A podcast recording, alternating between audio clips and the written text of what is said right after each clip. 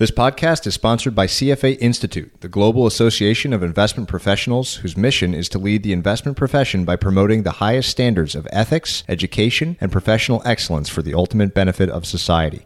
CFA Institute serves a global community of investment professionals working to build an investment industry where investors' interests come first, financial markets function at their best, and economies grow. The Chartered Financial Analyst credential is the most respected and recognized investment management designation in the world. The views expressed in this podcast do not necessarily represent the views of CFA Institute.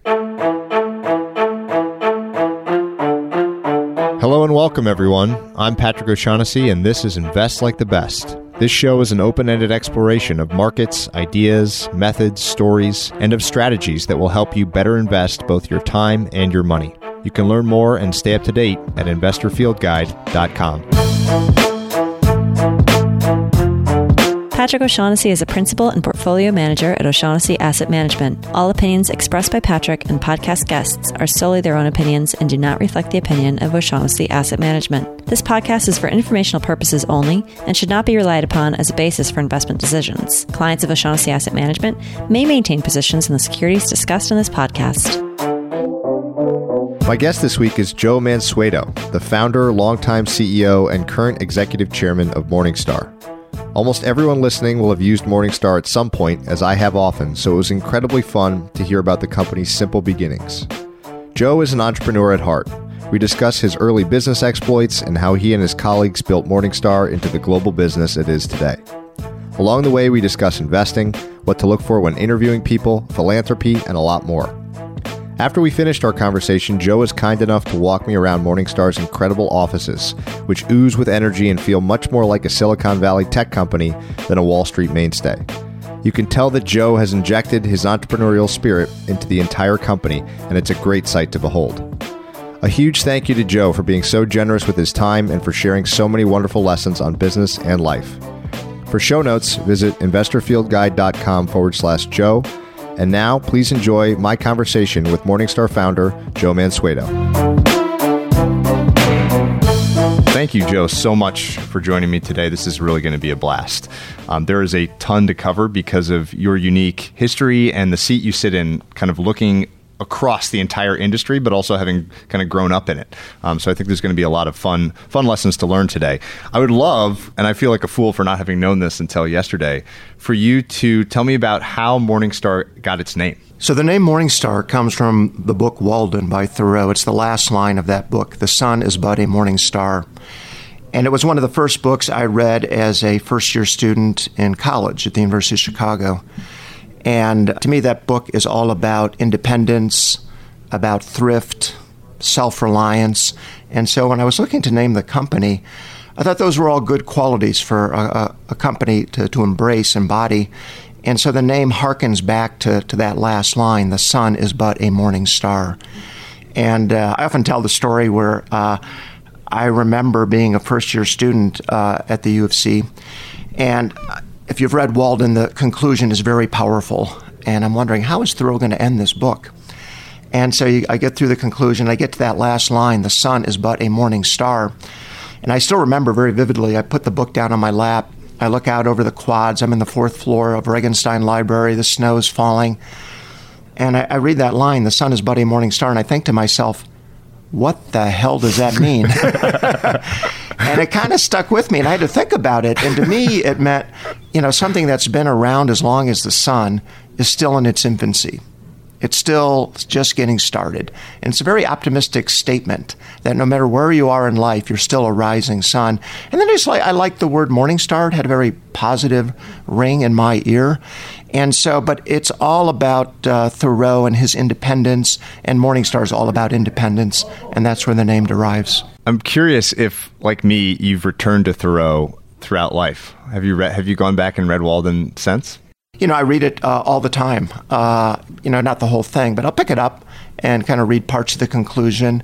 And I think a lot of what's in Walden is just timeless. I mean, one of the things going through my head right now is you know, his line simplify, simplify, simplify. You know, really trying to simplify your life. And I've made some changes in my career recently. And one of the things I'm trying to do is simplify things. You know, whether it's how I run my investments, how I spend my time. And uh, there's a tendency, especially in this day and era, of just complicating things. You add in more things, you try and do more things, information coming at you, and it's really hard to kind of simplify, get some free time. And so that message of simplification that comes from Thoreau I think is really great advice. But no, I'm always picking it up, kind of looking through uh, various passages, and so it's a, it's a book that's really stayed with me. You know, actually, everybody at Morningstar after their three year anniversary, we give them a copy of Walden, hmm. and it's part of our our culture here. If you had to give a book, and it can be Walden, to every 22 year old graduating college, would that be the one? I think it would be. I mean, it's one that had the most impact on me and it's a very self affirming book. It kind of gives you confidence to think for yourself, make your own decisions. And I think the lessons, you know, beware of any new enterprise that requires new clothes. Yes. you know, that you know, there's just so much good advice. Uh, and that, you know, if you hear a drummer, you know, a, a different drum beat, uh, you know, follow that, even if other people are doing other things. And so I, think there's a nice lesson to, you know, kind of be yourself, have confidence in yourself. You don't have to do what other people are doing. That's very reassuring. And, you know, giving you confidence to dream, you know, build your castles in the sky and then put the foundations under them. And that you'll you'll be, you know, you'll find some success in life if you kind of focus on that. And these are all great messages for a 22 year old. Yeah, I would I would add the his essay Walking, which is shorter and and equally powerful and something that really really impacted my life. I'm curious how. Um, so going from from the time where you were reading the book on the quad, um, and then you graduate school, and the period before Morningstar, which I believe started in the early '80s. You founded in the early 84. 80s, 84.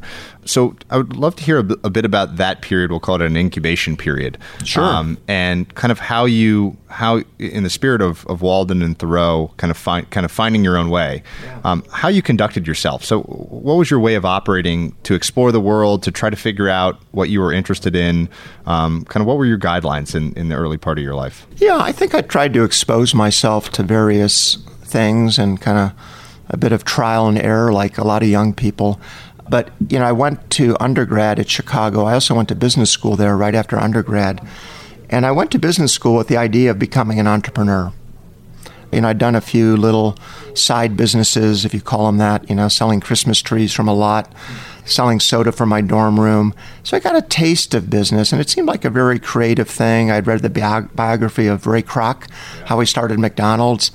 And I thought, you know, it's pretty cool to be able to start a business. And this is a time, remember, when Steve Jobs starting Apple as a young guy, Bill Gates, a young guy, starting companies. And so it wasn't crazy to think of, you know, early 20 something kid uh, starting a business. I didn't have much business experience. And so, right out of business school, my college and roommate and I, we actually started a business doing research for radio stations, of all things. And this was really my one of my best friends today. Uh, one, his passion is radio. And so I wanted to see what starting a business was like. And so uh, he and I started this business. So we, after we graduated, we took the weekend off and Monday started the business. Uh, and I spent a year doing that, really to see what putting a business together was all about. Not that I wanted to be in the radio business. Again, that was his passion. I did that for a year, helped him get that going. He still does that today. Uh, and then I left after a year. And really, what I discovered during this time through reading is that I got really interested in investing. And even though I studied investing at business school at Chicago, but I learned about efficient markets. And the message was fire your stock analyst, you can't beat the market. Didn't resonate with me. I understood it, learned it. But fortunately, I came across Warren Buffett, read The Money Masters by John Train, which is an awesome book. If you want to read a great book on investing, and there's a chapter on Buffett in that got me really excited about investing. Went back, got all the Berkshire Hathaway annual reports, read them all, got all the stock reports, the insurance filings of the Berkshire Hathaway companies, saw what he was buying and selling. So I got really interested in investing. And really, that's when the idea for Morningstar came to me. You know, as I would write away to really smart money managers who I admired, people like John Templeton, Michael Price at Mutual Shares, I would get their reports and I'd look to see what they're buying and selling to teach myself, you know, why is Templeton buying HSBC? What does he see in that? I had to go look at HSBC. But as I had all these mutual fund reports on my table, it, it you know, first of all, I thought it'd be great if somebody compiled all this great information, all these letters that these smart managers are writing, all their holdings. There's a lot of good content. Somebody ought to put these together into a compendium. I would buy that. You know, I'm in my early 20s and I'm just and then I got to look at mutual funds. I thought these are great vehicles for most people to invest in. Here I can hire the very best money managers in the world at pennies on the dollar. And it's a very democratic notion. Previously, you know, only the Rockefellers could hire great money managers to manage their wealth. Now with funds, you know, Joe Sixpack can go and, and hire John Templeton. And I just thought it was a cool idea. But, you know, it was a good idea, but I thought I'm in my early 20s. What do I know? I better go get some work experience. And so I worked briefly at a venture capital firm to see what that was about. I decided uh, I learned a lot there, but I was up till five in the morning sometimes, working hard. And you know, being a, I saw what being a venture capitalist was like, and I really wanted to get to more security analysis. And so I left and I went to Harris Associates here in town uh, which practiced a Warren and still practices a Warren Buffett style of investing, a very value oriented philosophy. And I went there because you know I'd look at some of the holdings I was interested in, and I always see Harris Associates as a kind of a major owner. So I called them up, got an interview, they hired me. And I had a great uh, experience there. You know, I got to cover Berkshire Hathaway. We were the largest institutional owner of Berkshire, and I got to cover it. And I still have my Berkshire Hathaway analyst reports which I actually, I think I sent those to Warren Buffett at one point. Uh, at least I didn't say sell, I said hold. Uh, Berkshire at the time was $1,200 a share. These are the A shares. Today it's 240000 But I, you know, so I got to, it was a, you know, great people. I had a great experience there. But at the same time, this idea for Morningstar is in the back of my head. And now I'm on the inside of a fund complex. We had the Acorn Mutual Fund. So I'm seeing what the institutional side of a mutual fund organization is like. And I really wanted this concept validated. So I thought there's two paths I can go with my career. I could go as work as an analyst, portfolio manager, and that might be a fine way to proceed. Or I have this entrepreneurial idea. Let's see if it stands the test of time. And so the longer I worked, the more I could see the fund assets were growing in the industry. And that, you know, this is a really good idea that to bring this together, really, people buying funds at the time didn't have good sources of information to make an investment decision. I saw they were making bad decisions. They're buying funds based on total return, really not understanding the manager's philosophy, not understanding what are in the portfolio, what the holdings are. And I thought I could really tell that complete story and help people make smarter decisions around what funds to buy. Can we go back a, a couple couple paces to the business selling soda out of your dorm room? Mm-hmm. Um, so, so can you describe what that was, what the business itself was, what you did? Sure. Uh, it was the Room 607 soda service.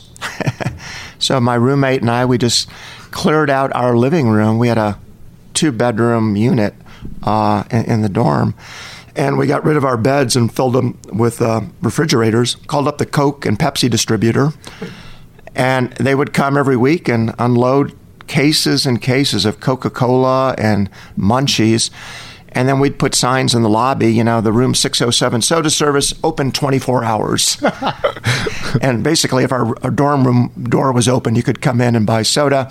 And then it was just the honor system. You know, we had a couple refrigerators there, and uh, you would go in, you'd pick out your soda. You'd pay, you know, for there would be a, a change jar there. You'd pay uh, yourself, and we'd be there studying, you know, at our desk. People would come in and out, so it was great. We got to meet everybody in the dorm. Super social activity, and at the end of the day, you know, we'd stack all the empty bottles, and uh, it didn't really take much time, but you know, we'd each make like 500 bucks a quarter, and uh, it was just fun. And but you know, it was fulfilling a need. You got to meet people. I enjoyed that interaction with people.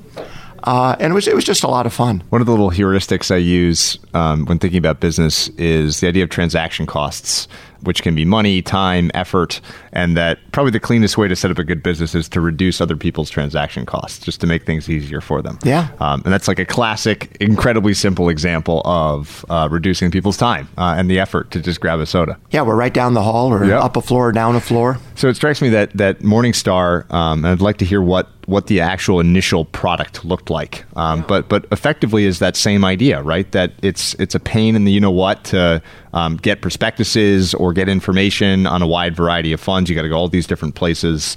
Um, so why not create a central hub for that information? Um, so what what was the first product itself? So the first product was called the Mutual Fund Sourcebook. It was a quarterly, and it covered all of the equity funds in the country. And so I just simply wrote away to every equity fund in the country, asked them to send me all their material, prospectus, shareholder reports, and price dividend histories, all of that, and databased it. So I bought a bunch of PCs. uh, I know enough about technology and programming, created the database, hired a few people to punch in all the data. And basically, I wrote a, a long computer program to output from the database. You know, this is before desktop printing, so if you remember dot matrix printers, uh, I printed these big, oversized pages in dot matrix with a dot matrix printer and it had a perform you know the performance history it had the investment philosophy then it had all the holdings of each mutual fund. So peter lynch was running the magellan fund at that time. He had over a thousand holdings. So his his listing was probably about 10 pages in this book uh, but you could see and it was ranked order by biggest uh, largest to, to, smallest holding. And then I had the printer shoot it down to 8.5 by 11. So I printed out these big, oversized pages. They must have been, you know, three feet by two feet. And then to make the little dots go away, I had the printer shoot it down to 8.5 by 11. And I had a 400 page book called the Mutual Fund Source Book. Took out an ad in Barron's in their Mutual Fund Quarterly. Uh, with an ad, long copy ad, you know, announcing a new tool for the smart investor and you could buy one copy for $32.50, subscribe for a year, four copies for $110. And so I took out an ad, and even before I had to pay the printer to print this book, even before I had to pay Barron's for the ad, money was coming in. so I took out the ad. Float. Yeah, and I had that float. And so what and that's really what funded the growth of Morningstar for all these years. People paid us in advance for publication services to be rendered in the future. I'm amazed by um, how often you find the best business stories relying on float as a source of their success. There's a, a fantastic presentation that I'll link to uh, a professor named Sanjay ba- Bashki, I think is how you pronounce his name, about Warren Buffett's career uh, that he titled Moats and Floats, and that and that there was sort of a switch that went on. Maybe Munger had a lot to do with it uh, in Buffett's head, where all of a sudden he realized the power of float, and it's fascinating that that was such an important part uh, of the early Morningstar product. Yeah, I knew enough as an analyst to know that that was one of the reasons I could get into this business was float. Uh, that I didn't have a lot of capital. I started in my apartment, but because of the float, it would make it economically possible. You know, in fact, when I talk to entrepreneurs today or would be entrepreneurs, I go through the same concept of float and talk about how important it is to understand a cash flow cycle. Because most businesses, you lay out the money first. Maybe it's a retail store, you've got to build inventory, and you get paid as you sell it. And so that's a very negative cash flow dynamic. But with Morningstar, it was very positive, and I, I cite other many on, other entrepreneurs who uh, have used float. You know, there's a guy here in town, a friend of mine, Michael Polsky, built up a big energy company that he runs today. But you know, he got started. He knows he's an engineer, knows how to build power plants. Immigrant from the Ukraine, but was working for a big company building power plants but he lined up utilities who needed power, and then he convinced General Electric uh, to finance, you know, hundreds of millions of dollars of turbines, you know, because he could create the power plant to sell. He had lined up the customers. And so he didn't have to put up any money. GE financed this whole thing because they wanted to sell the turbines. He lined up the power. And so he understood this that somebody else could finance this without him. And then he sold this for many hundreds of millions of dollars, uh, this company. But it's a way, again, it's just one example, but understanding this float, you know, making sure that you're not laying out a ton of money and then getting paid later. You know, it's a powerful concept. Buffett uses it, obviously, with insurance companies. It reminds me of a, a little story I was reading yesterday on the flight here to Chicago a novel called The Financier, which is a fascinating book. And in it, this, there's a, a, young boy at the time who becomes the financier, who is wandering around, and there's an auction for for uh, all sorts of kind of random house goods, and one of them is soap, bar, a big big like wholesale block of bunch of bars of soap, and it's selling for you know thirty dollars or whatever it is, And the kid is doing the math in his head and and he's realizing an arbitrage opportunity here. And he runs very fast to a local neighborhood grocer. He knows the lady that runs it, and he looks on the shelves and he finds uh, the soap bars that they're exactly the same ones, and they're selling for 16 cents. And he does the math again, and he realizes that the value, the retail value of this kind of auction block is about twice what what it's going for. And he run, and he runs to the store clerk, the woman who owns it, and says, "If I deliver this later today, will you give will you pay me 16 cents a bar for this?" And she says, "Well, yeah, sure. I think I would." And so he runs back and he has no money. And so he runs back and says, I'll take it at, you know, 32 bucks, bids 32 bucks. And then that doesn't have money himself, has to go to his dad and secure the money, uh, but ultimately makes in a day this kind of 100% yeah. profit. I'm, I'm really curious to hear your opinion on this because some of your stories already seem to me that you've got an eye for business or arbitrage. Like you've got a, you seem to have like an innate sense of opportunities like that. Yeah. I'm curious to, to what degree you think that is innate or can be cultivated. I think it's a little of both. You know, it's funny you mentioned arbitrage because, you know, my mom would often tell the story when I was a little kid. I was probably about uh, 11 years old, and I, at the time, was interested in ham radio, amateur radio, and we'd go to these called Ham Fest. People would sell used equipment, and I, uh, I was with a friend of mine and his parents, and this guy was selling this Drake 2B receiver, and he wanted to get out of the ham radio business. And I knew that this thing was worth 250 bucks at least, and he just wanted to get out of the business. Was selling it for 100 bucks. So I convinced my friend's parents to lend me the 100 bucks. oh my God! Bought the thing, and then took out an ad, and then my parents paid him back when we got home. But I took out an ad and easily sold it for 250 it was probably worth three it was worth a lot. I could tell it was way priced totally wrong. And uh, i made a couple hundred dollars as a little kid and it was you know to me like a million dollars. But i just kind of had that sense that hey I, I know from reading all these publications that this is worth x. And you're saying you know you want to get out it's and so part of it I don't know, maybe I have a math, I think I'm fairly good in math. And so maybe part of it is a mathematical ability and then just a f- confidence in yourself. Arbitrage is really not that hard, right? If it, you know the difference between A and B, but I think it could be cultivated. But I think there is a kind of a business sense, a common sense that maybe is a bit more innate. Coming back then to uh, Morningstar's early years and the progression from the first product to where we are today, maybe we can make a couple stops along the way. Morningstar is so synonymous with with the information on funds, on ETFs, on stocks now even that frankly I know I'm I am personally aware of the competitors because I'm in this business, but my sense is that there is such a moat around this business, whether it's brand or you know services, and I really would love to explore the evolution of that moat. It's a, it's a kind of an interesting origin story for how we came to be sitting together, I, I, was actually asking people if they could recommend anyone to talk to about brand, how to build a brand, the power of brand.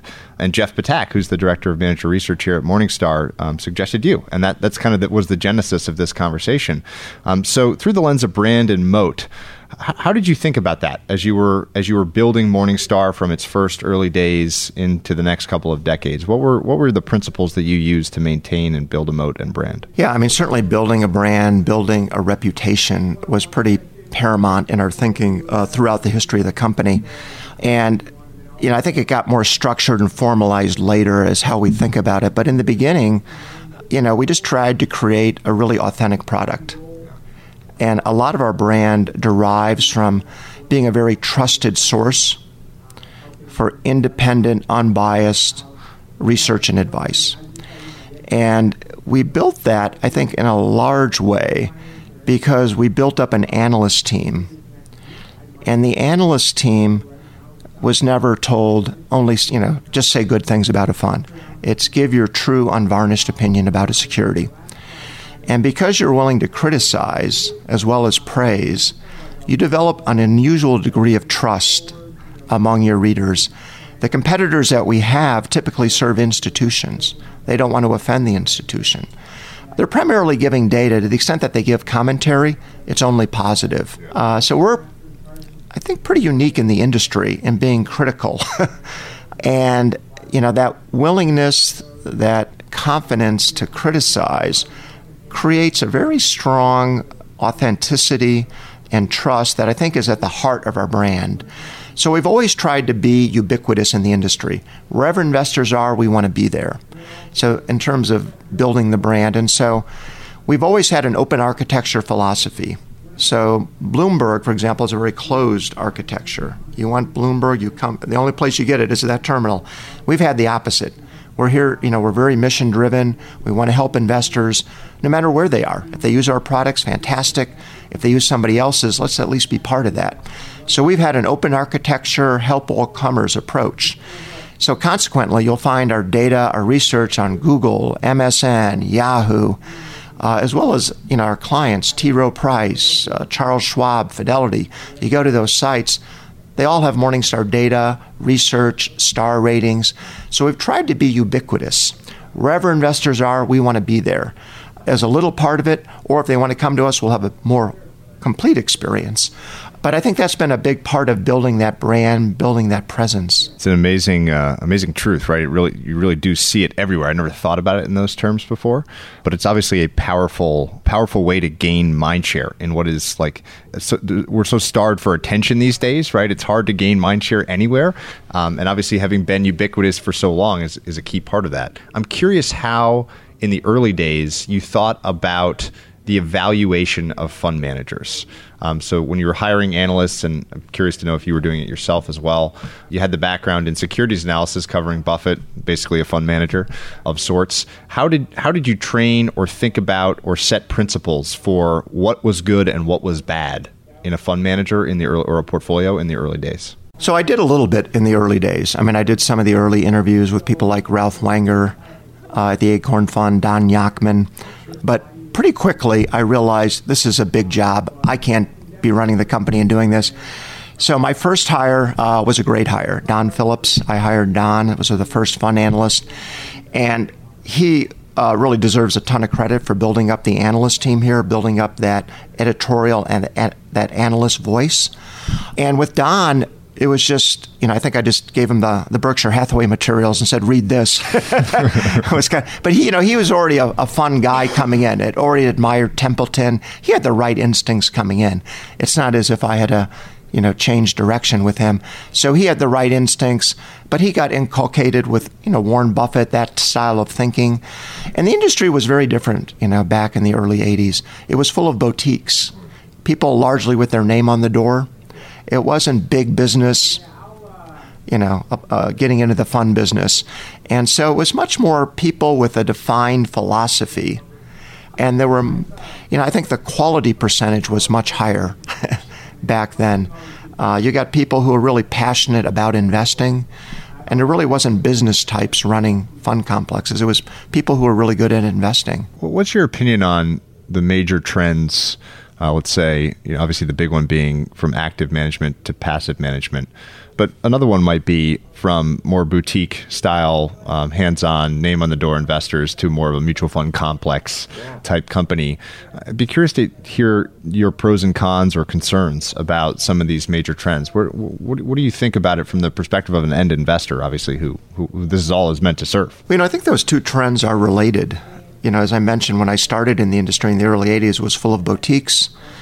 As it grew, it's a very profitable industry. You know, big business entered the picture. So all of a sudden, product managers are hired, Harvard MBAs, trying to standardize, productize the industry. You know, we need an offering for every square in the style box, and we need consistency. And so what happened is, you know, the rise of the, the closet indexers is how I think of it. That people wanted really the, the unattainable. They wanted consistently good high performance. yes. And so, and they didn't want to get fired. And so you had managers looking very closely at their benchmarks, trying to mm-hmm. mimic those benchmarks, maybe tweak it a little bit. But basically, they were closet indexers, index funds charging active fees. So if you look at the industry today, you know, I, I, think of this bell curve. You know, there's a, you know, the poor managers, then this mushy middle, this big part of the normal distribution where there's a lot of average managers charging active fees. And then on the right, you know, you've got true active management, people who are really outperforming, doing well, deserve active fees. And I think what's happening now, this trend to passive, is this middle is getting washed out. And it deserves to be washed out. Uh, you know, if you're going to deliver index like performance, you better have a low fee. you don't deserve an active fee. And so this middle is getting compressed. And these bad active managers are going away. And so my hope is the industry is going to revert more back to how it was when I started, where you have people who are true professionals, people really doing the, the, the legwork, doing active management. The rewards for active management are as great as they, they've ever been. But you just need to do the research. The average manager, the average manager is, you know, tends to lag a bit because of fees, but the better managers still deliver outsized returns. And so uh, Will passive take over the industry? I don't think so. Yeah. Will it continue to grow a little bit and continue to wash out this middle? I think that's probably right. It might grow by market share, 100 basis points a year, some years a little more, some years a little less. But you know, I think that trend will certainly continue. But I still think there's a strong case to be made for active management. Can you tell me about the origin of the Morningstar Style Box? Yeah, that was Don. Don Phillips came up with that. And I think Don tells the story of writing it on a napkin at a, at a conference and just trying to better describe how managers uh, invest. You know, at, at the time, when we first classified funds, it was the prospectus objective. So the prospectus would say, okay, this is a, a growth and income fund, an equity income fund, growth fund, whatever. And pretty quickly, what we found is what they said in the prospectus and what was in the holdings might be two different stories. So we said, this doesn't make sense. Let's classify funds based on not what they say in the prospectus, but what they're buying.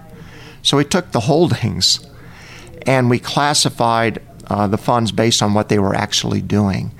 And that led to the style box with its axes of investment style, is it PE or growth, and then market cap uh, as, as, the other axis. Uh, and but looking at, again at the holdings, more of a holdings base than a prospectus objective. But Don really deserves a lot of credit for coming up with that, and that really changed how funds were classified in the industry. It's amazing how much today still it affects how people allocate assets, um, from the biggest institutions down to the smallest financial advisors. It's incredible when you give someone a simple, elegant and you know hopefully effective framework how much that then shapes not only how people buy but how fund complexes and managers launch their own products. That you know there, there are holes to fill so to speak. You basically created the holes that then get that then get filled. I find that i find that a fascinating from a business standpoint that if you can create a hole uh, that people didn't know was there uh, and then provide the tools to fill it is a pretty kind of like the arbitrage idea. That's a pretty neat way to structure a business. Yeah, I think you have to be careful how you use it. It's meant to be a descriptive tool. It's yeah. a framework, as you put it, describing how a manager's invested. It doesn't mean to be prescriptive that you have to fill in every hole. it's perfectly fine to have a hole. We're not saying you have to fill in every corner. But it's a nice shorthand way to understand how a manager's invested. To look at a style box, you'll get a quick sense of the portfolio. It certainly beats looking at all the holdings, trying to plot that out yourself.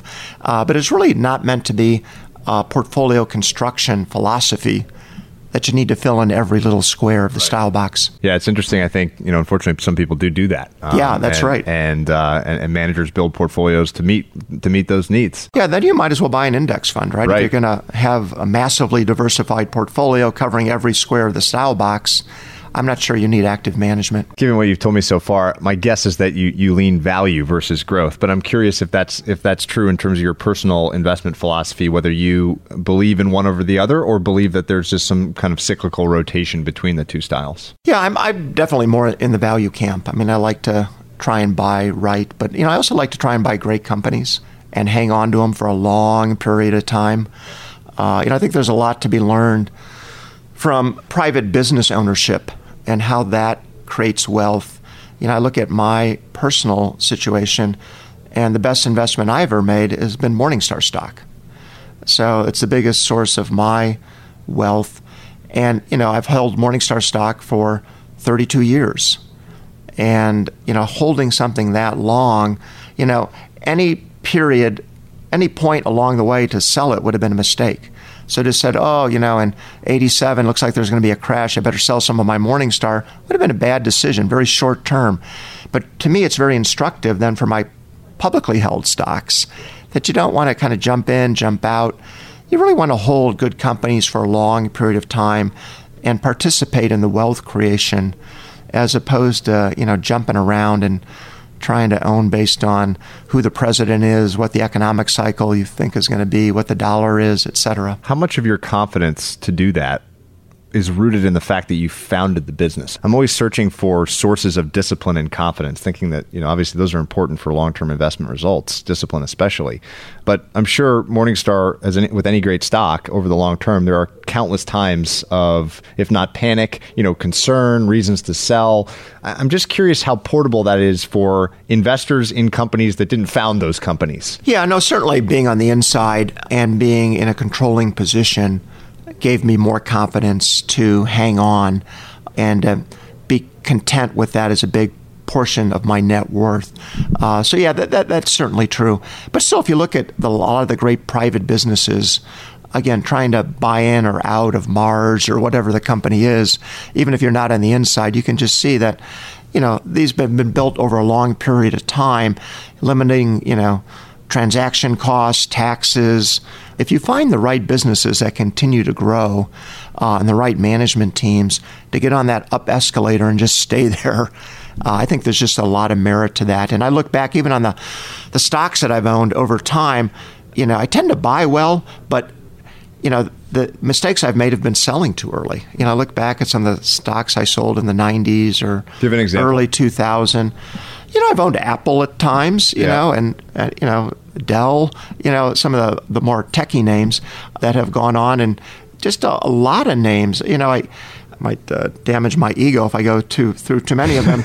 uh, but no, just a lot of names that you know that are now money multiples of where they are. To, you know, when I sold them. So, so 32 years is obviously a long. We've mentioned the word growth a lot, and a long trajectory of growth. And one of the things that I am most interested in, um, qualitatively but also quantitatively, is the role of CEO as capital allocator. Yeah. And what an incredible hard job that unsung and hard job that is relative to the more glamorous you know product or service creation. And so i'm curious to know the history of of your views and actions in terms of as a capital allocator whether that be some mix of organic growth where you're kind of growing the products and services yourselves versus acquisition, return of capital to shareholders. Walk me through, if you could, the history of, of your thinking as a capital allocator. Well, I come at it with the mindset of trying to drive long term value. So I want to build long term value, and what's the best way to do that? And so you've got a number of choices. You know, obviously the most near and dear is, is organic growth. And so looking at all of the opportunities we have internally, and typically there's a long list. You know, when we sit down with our teams, there's a long list of investment possibilities. And so to me, that's the best source of long term value creation is organic growth. Businesses that can grow on their own without having to resort to, say, acquisitions. Uh, just a much healthier growth. You know, there's no integration issues. And so if you can get organic growth, I think that's by far the best. Of course, it depends what the project is, what the projected returns are going to be. But we typically have plenty of opportunities because we just stay focused on investors and try and find other adjacent needs to satisfy. And there's a lot of needs we can satisfy. So we're always looking at organic growth opportunities. But typically, you know, given where we are today, it doesn't really take cash from our balance sheet to fund those because we have 30% EBITDA margins. And so when we invest in a new opportunity, it's not going to take money from our balance sheet. It's going to mean our EBITDA margin is 200 basis points lower. And so it's, you know, where do you want your profitability to be? And so we can fund all of our organic growth just by calibrating our margin a bit. With the money on our balance sheet, then we can do look at things like acquisitions, dividend, share repurchase. You know, if we can find an acquisition where it furthers our strategic direction, and it, typically it's a build or buy decision. We know how to build databases, we know how to create software. But if somebody's already built something that we're going to need on our roadmap and it can get us there quicker and we like the people, you know, we'll consider an acquisition. We did a, you know, a pretty significant one at the end of the the year last year. PitchBook, a private equity venture capital database, wonderful company. Uh, so we'll take a look at those. And then any money left over, dividend share repurchase. My preference is repurchase over dividend if the price is reasonable. And so we do a valuation of our stock, just like we do other stocks. And if it's at fair market value or below, then we can buy back shares. And to me, that's better because then shareholders can time when they want to have a taxable event. If I pay a dividend to shareholders, Uncle Sam is going to take a third of that or whatever percentage, and the shareholder has no choice. If I give it back to the shareholder in a repurchase, they can choose not to make that a taxable event and let it ride. And so I think it's a little bit more shareholder friendly if your stock is selling at fair value or below to do a repurchase. Can you talk me through that repurchase part? This is a, an area where, where I've done a, a lot of research and found some pretty fascinating results. The high level is companies that have what I call high conviction buyback programs in place, 5% or higher of shares outstanding in a one year period. So pretty pretty big chunk. That's pretty big. Have delivered pretty exceptional long-term returns, three four percent annualized above the broader market, say the S and P 500. I'm curious how systematic that process is of the amount that you're buying back as it relates to the discount to intrinsic value that the stock price is trading at. Like how how how much of a relationship is there between the lumpiness or the timing of share repurchases and the discount that you're observing? You know, with our buyback program, given that Morningstar stock is not super liquid, there's not a tremendous amount of float out there. We don't have the luxury of trying to time our purchases that finely because the liquidity is just not there. You know, some years we've bought over 100 million. This is on a, you know, we're about a $3 billion market cap, 100 million of stock. And again, if the float is not big, we can't really kind of move in and buy aggressively. And so I view it more as dollar cost averaging. Along, as long as that share price is going to be below fair market value, we do temper it a bit. You know, if it's greater, the more it's, the bigger the discount, the more aggressive we're going to get.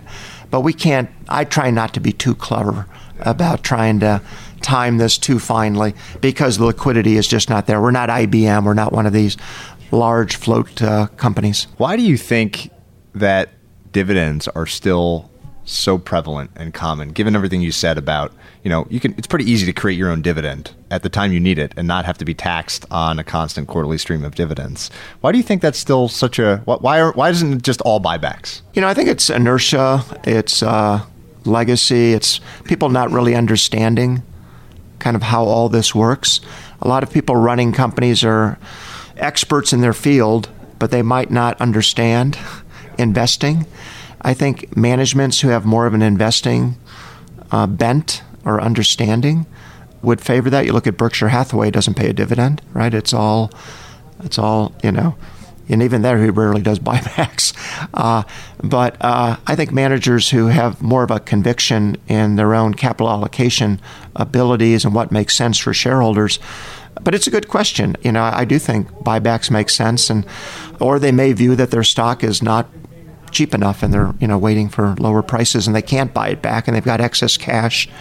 You know, a lot of theory you know links it to option programs and trying to boost the stock, but I, I think buybacks have gotten a bum rap lately when people have tied it to this is managers trying to line their own pocket. Right. When I think buybacks are just super shareholder friendly and a great use of capital as long as the stock is not uh, overvalued. You mentioned the word management a couple times there, and I'm, I'm curious if you could characterize your management style over the years, whether it's been the same from, from the early days uh, or has morphed, and especially if it's morphed, you know, why? What, what lessons have you learned about managing people over the last 30 years? I would say my management style is intact. It has not changed. You know, it's hire great people, surround yourself with great people, really delegate to those people. I manage people as I want to be managed. I'm not a micromanager. Uh, I try and hire the best, check in with them a lot, understand what's going on, have a lot of dialogue, but really give them autonomy to do what they've been hired to do. And I think I've been that way since the beginning. Frankly, I don't have the time. You know, if I have 10 reports, I don't have time to be running around kind of second guessing everybody. And I just know that people get a lot more job satisfaction if they can make the decisions in their domain. So I think of it like chess. You know, you give up the pawns, but you fight for the kings and queens. And so if you're designing a brochure and you like blue better than red and I like red, blue it is. I'm not going to fight you for that. But if there's something really majorly wrong on that brochure, the copy's terrible, I'm going to have a conversation. But in general, I'm going to let you do what you want to do. That said, what I do, what I do as a leader has evolved tremendously. The style might not change, but in the beginning, you know, I'm very hands on. I'm doing everything. I'm doing the programming, I'm interviewing managers, writing the ad copy, hiring people, everything. But I quickly realized that my ambitions are build, to build a major enterprise. And to do that, I've got to build a team. I've got to hire people like Don Phillips and others who are great at what they do and build a team. So step out of that. How do you do that? So kind of get that done. But I've really enjoyed the evolution as a leader part of what I enjoy is learning. And so, how do you do acquisitions? How does that work? You know, do you integrate? Do you leave them alone? How do you do business abroad? So, travel to Europe, travel to Asia. How does that work? Do you leave them alone? Do you integrate? How do you uh, how do how do you go public? We went public 2005. How do you become a public company CEO? What's that about? And so, learning all of these steps and growing as a leader, I have just found fascinating. So, I try and be a student of business. You know, at times I've gone on a board of a bigger company to learn. You know, I was on the board of TransUnion, a consumer credit firm here in town. Uh, that was owned by the Pritzkers. Now it's a publicly held entity, but I was on their board because they were a bigger data and information company to see how they were run, learned a lot there. And so I've tried to kind of grow as a leader, uh, expanding my skill set, but I think my basic style as hiring great people and delegating is pretty much been the same uh, as day one. Great, great, people is so important, and it's so easier, so much easier said than done. I'm curious if there are that you've learned over the years common traits that you look for in people that you hire, regardless of what position. You know, obviously they need skill set in, in, the in the field, um, but if there are if there is an underlying an undercurrent of traits that you you're always looking for that you found have led to great success when when picking and hiring people. You know, it's funny. Hiring is one of my one of my passions in business. I really like the subject. The head of our HR will tell you I'm pretty involved in our HR programs here, and I tell my senior team I think hiring is the single most important thing you do. You know, a business decision. You know, it'll have some short term impact, but the hiring decisions, bringing in superstars, are going to have a really long lasting impact on the on the business. And so I'm still involved in you know interviewing people. Our senior team is. We try and grow talent from within. We have a Morningstar development program. We hire last year 150 kids right out of school, college, business school, put them through a two-year rotational program. It's a big part of the culture and how we run the organization. So we spend a lot of time looking at what makes somebody successful here. And so I typically, you know, I like to hire very bright people you know, I favor liberal arts grads, people who just like to learn because the world is constantly changing. We can teach them the investing side. You know, if they've had it, if they found it prior to coming here, that's fantastic, but they don't need it. So I really look for a bright mind, people who know how to reason, put together an argument, question, probe, analyze data. So I'm really looking for that. And then I'm looking for some kind of demonstrated record of success. There's a lot of bright people who are idle don't get a lot done. So I don't care what it's in. You know, it can be in athletics, it can be in your newspaper, it can be grades in school, something where you've really shown that you've rolled up your sleeves and just engaged, embraced something, and had some success, some excitement, some passion, some fire. But we do a lot of analytical things. You know, one of the projects I'm having the HR team work on now is really you know, we get a lot of resumes in, but coding all the resumes and looking for these predictive factors. You know, there's a great book that I like, Grit by Angela Duckworth. There's a really good book, and she talks a lot about persistence as a predictor of people who've gone on to success and looked at the Navy SEALs, what predicts what somebody will, you know, who'll get through that training program, this rigorous training program, or how Harvard does it with their admissions. But, you know, typically people who've stuck with something and so, as we're kind of coding the resumes that come to us, maybe you've gone out for something, you get zero points. But if you've done it two years in a row, you get one point. And then if you've done it two years in a row and you've had a position, you've been editor or something, you get another point. And so, kind of scoring the resumes that come in, looking for this persistence. And then we're also looking at GPA, quality of the school. And so we're now we're just starting to kind of mine this and see what is predictive. We've done some other work of people here and what's predictive. But you know, those in general are some of the things that, that, that we look for. Are, are there other I'll call it negative screens, where a great one obviously is no history of some sort of persistence or yeah. doing. That's probably the best negative screen. But are there other things that you've learned, qualitative, quantitative, through this evaluation process that you want to avoid in when you're hiring people? Well, the thing that always leaps out at me uh, is uh, job hoppers. You know, I, I get a resume, and the person has worked at seven firms, each for 18 months and I'm thinking, why are you going to work here longer than 18 months? And, uh, you know, is it a lack of stick to itiveness? And everyone seems to have a good story.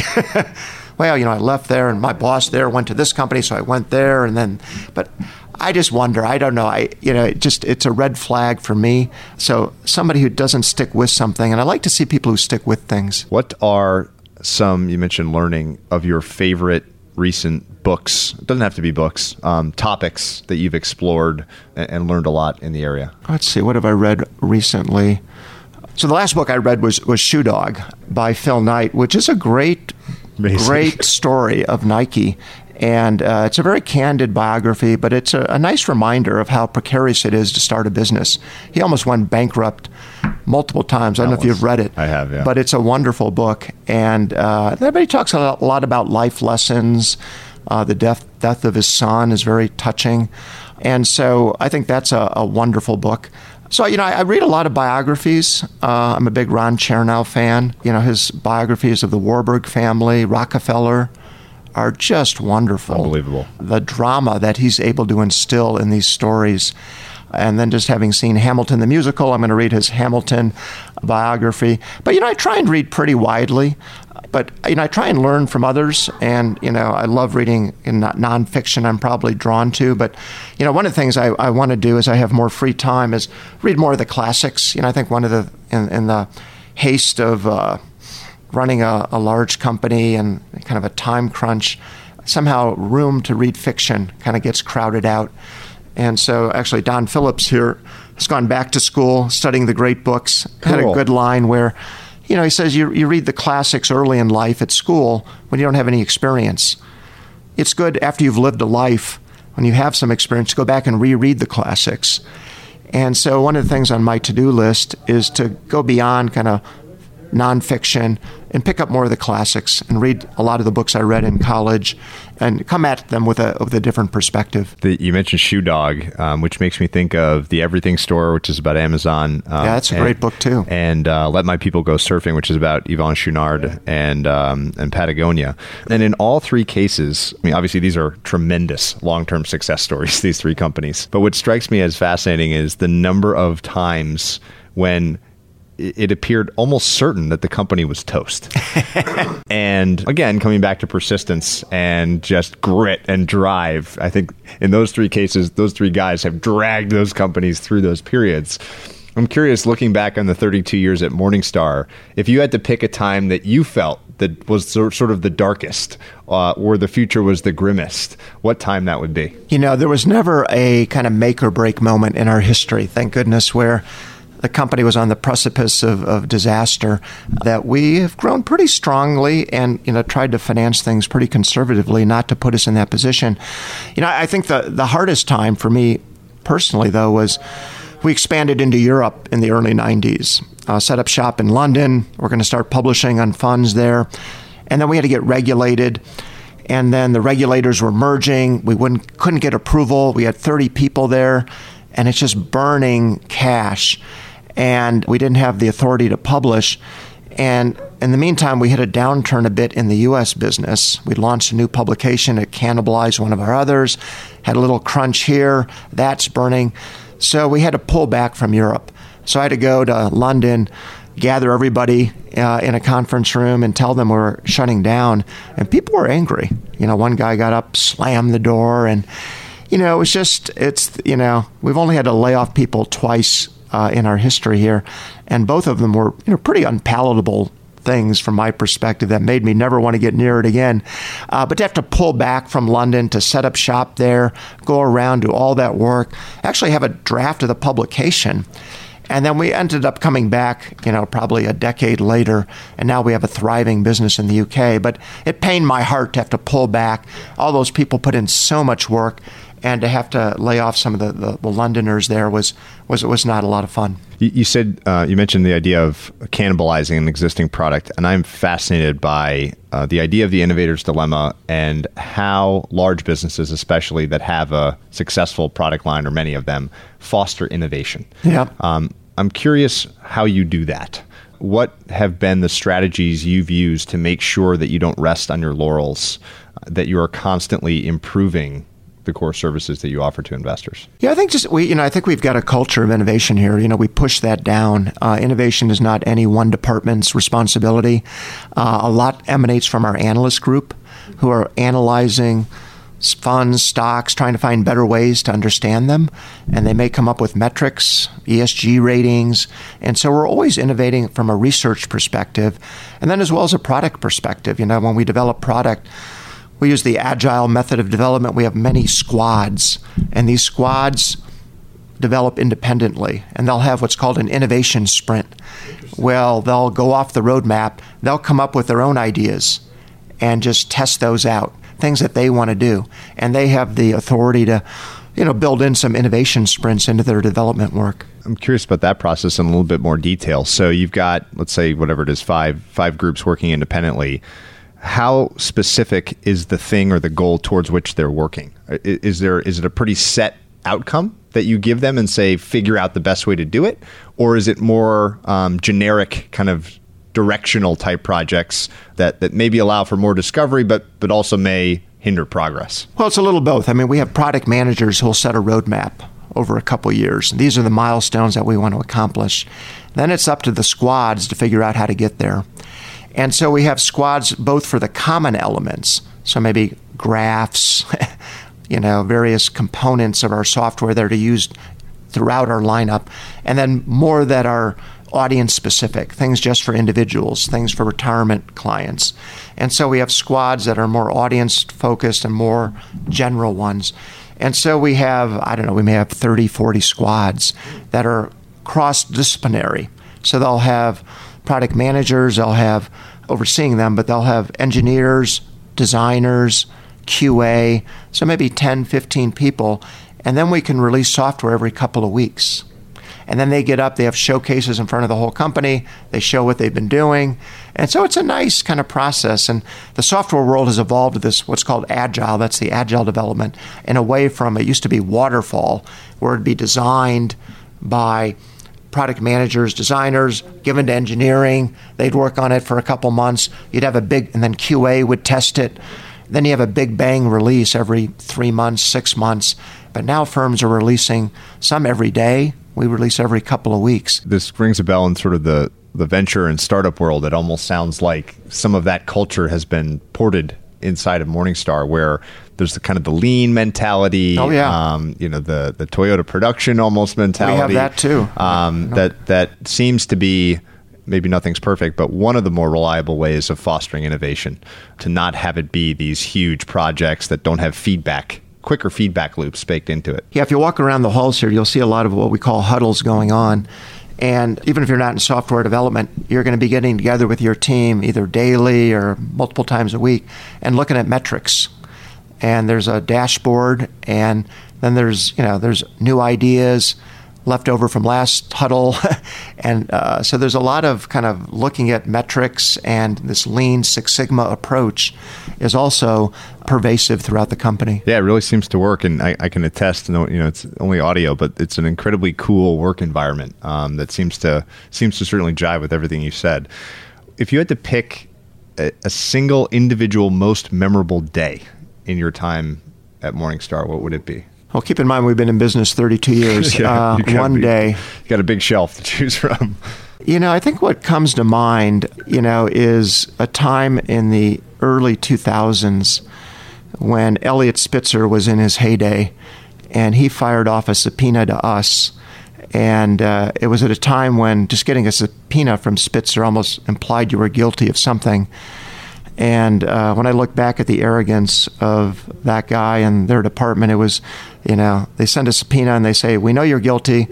Let's cut to the chase and let's work out a deal right now because you know you're guilty. And it was a pure fishing expedition. And we had to spend millions of dollars to gather all these documents that they, you know, went through. And then you get this kind of shakedown where, you know, right before he was going to leave office, uh, I guess the memorable memorable day was you know we were at a law firm, and they said you know if you do not settle right now, right now, last chance, we are going to file suit at 9 a.m. tomorrow morning, and you're going to have to defend that. Expensive. Your name's going to be in the press. We are filing suit unless you settle right now. And we said, no, we're not guilty. You know, this comes. It's not a matter of money. We could have settled it and just been, you know, been done but it was a, a matter of our reputation and our brand. We didn't want to settle something where we weren't guilty. And so we said no. And we walked out of there. I remember walking out with Don Phillips, and we thought for sure the next morning we were going to get this lawsuit. And they were so convincing. So 9 a.m. the next morning, nothing happens. it was pure bluff, and they never we never heard from them again. But it was you know, it was just a lesson in sticking to your guns, being yeah. confident. And if you haven't done anything wrong, you know, why settle and tarnish your reputation, even with a settlement? And I just, it, you just felt so abused where we went through this whole thing. And then, of course, once Spitzer gives you a subpoena, then the SEC jumps on because they don't know what it is. But if Spitzer's doing it, we should do it too. So you end up spending millions of dollars, all this discovery, all these documents, all these law firms. And it was just such an unpleasant ordeal. And then to get this shakedown, and uh, but then I just it was I really felt good just saying you know we're confident, go ahead do it. We're we're not going to settle, and uh, and then not having it play out as with a lawsuit uh, I, I, think we just felt vindicated. so much psychology wrapped up in there. The SEC following on makes me think of this is why momentum investing works. it is right. Uh, it's, it, the psychology is, is in hurting is incredible. You, you, mentioned early in our conversation about um, this idea of simplification that comes when you read Thoreau. It sounds like you are trying to apply it even more to your own life. And I am fascinated by the way that people operate on a daily basis, sort of daily practices or rituals, things that, that you feel that you've cultivated that you feel are essential to do each day. So, if uh, if you're willing, I'd love to hear about your daily routine, things that sure. that are important to you every day. Yeah, I mean, people who know me will tell you I'm a creature of routines, and I think Peter Lynch said it well when you know, he also likes routines, and he says, "I don't want to think of what breakfast cereal to eat every morning because I've got other things to think about." And I'm the same way. And so I, you know, my routine is I get up early. I'm a morning person, five fifteen, and I am also a runner. I love running, and running is a big part of who I am, staying somewhat decent shape. But I get up and I go run four miles.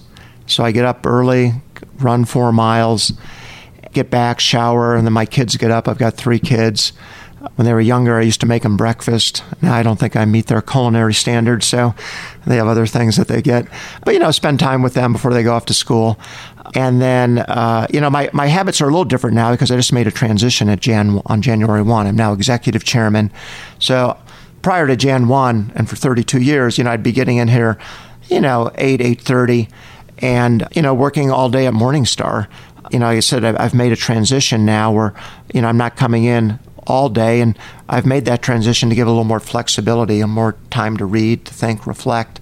But I'm very much a creature of, of, habit. As I mentioned, I tend to go to the same lunch spot. People who know me, you know, there's a place here in town I go to practically every day. Where? A place called Beatrix, okay, 519 yeah, North Clark Street. It's a great place. It is. And it's embarrassing. I go there and everybody, all the wait staff knows me and they tend to know my order and I just like it. You know, it's I don't have to think where to go. The food is good. People treat me well. And so, again, I tend to go to the same lunch spot. But, you know, the same routine. I, you know, I get home around the same time. Dinner with my family is important to me. Try and get to bed early. But, uh, yeah, a lot of the same habits. And, uh, uh, I that gives me pleasure and satisfaction. Can you tell me about how you came to be a member of the of Warren Buffett's Giving Pledge? So Warren called me up. You know, I'd gotten to know Warren uh, through the years I'd sent Warren a letter a long time ago. As I mentioned, I covered his firm when I was an analyst. And so, you know, at one point, you know, I'd been going to so many of the Berkshire meetings. And I thought, yeah, I'll just write him a letter. So I wrote him a letter. And he was kind enough to write me a nice response back. And that started, you know, a relationship. And he uh, called me up once and said, I have this thing, right when he was starting the Giving Pledge, you know, I have this thing, you know, would you want to sign on? And I said, uh, right on the phone, I said, I have no problem doing that because I know I'm going to give away most of my assets. My, you know, kids will be well taken care of and I'll have excess assets. And I've known that for, for quite a, a time. But I, I may have, you know, to convince my wife, not that she would question it, I think she would question more the being public about it. Yeah. And that was more the battle with her. And he said, Oh, I'm happy to talk to your wife. Uh, give her my 800 number. I'll talk to her anytime. uh, and, uh, and, you know, Warren said it well. He said, You know, hey, if you're going to do this anyway, you might as well be on the good side of the ledger in life. And, you know, why not do that if you're going to do it anyway? And it was a no pressure kind of thing. And uh, so he just called me up, and I said, "Sure, I'd be happy to do it." And that's how it happened. How often are you saying no to things? You know, anyone that's had great success in life has a wealth of opportunity and you reach this tipping point where maybe you're driving driving driving to create opportunity and then there's you sort of get over the mountain and all of a sudden there's there's excess demand for your time.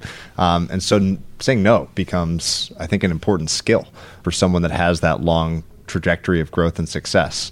So, so what do you think about that idea of of that being a talent that that people can work on and maybe even apply earlier earlier when they're still on the up the upslope? You know, I think you are spot on, Patrick. Uh, I think people should learn that really quickly, and I try and tell that to my wife who gets invited to things and to my kids.